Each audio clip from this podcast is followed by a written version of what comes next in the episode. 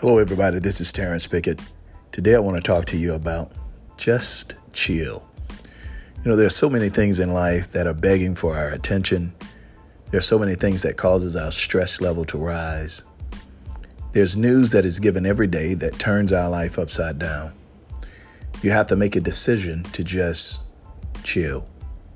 No matter the adversity, no matter the storm, no matter how hot it gets in your life, you have to remember that God is still in control. And if he is control, if he is in control, then everything that is going to happen, he already knows. I just believe because of his wisdom and being that he's the author of all intel, that there's nothing that can happen to you that he's not prepared you for. You may not see it. You may not be able to f- feel it, but you got to remember he knows all things and he's preparing you for everything that could ever happen to you. You don't see yourself growing as a kid. I remember I had a favorite sweater. I wore that sweater everywhere. Almost, well, seemingly. I went to bed one night, woke up the next day, and the sweater no longer fit. Of course, at that time, I pitched a fit because I thought maybe it shrunk in the washer or the dryer. To my surprise, I had grown. I couldn't see my growth couldn't see how tall I was getting. And that's what life is all about.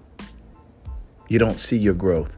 If you're learning from the past, taking advantage of the present, loving those that you're with, increasing in knowledge, wisdom, as well as understanding, I promise you, as the future go by, you are growing.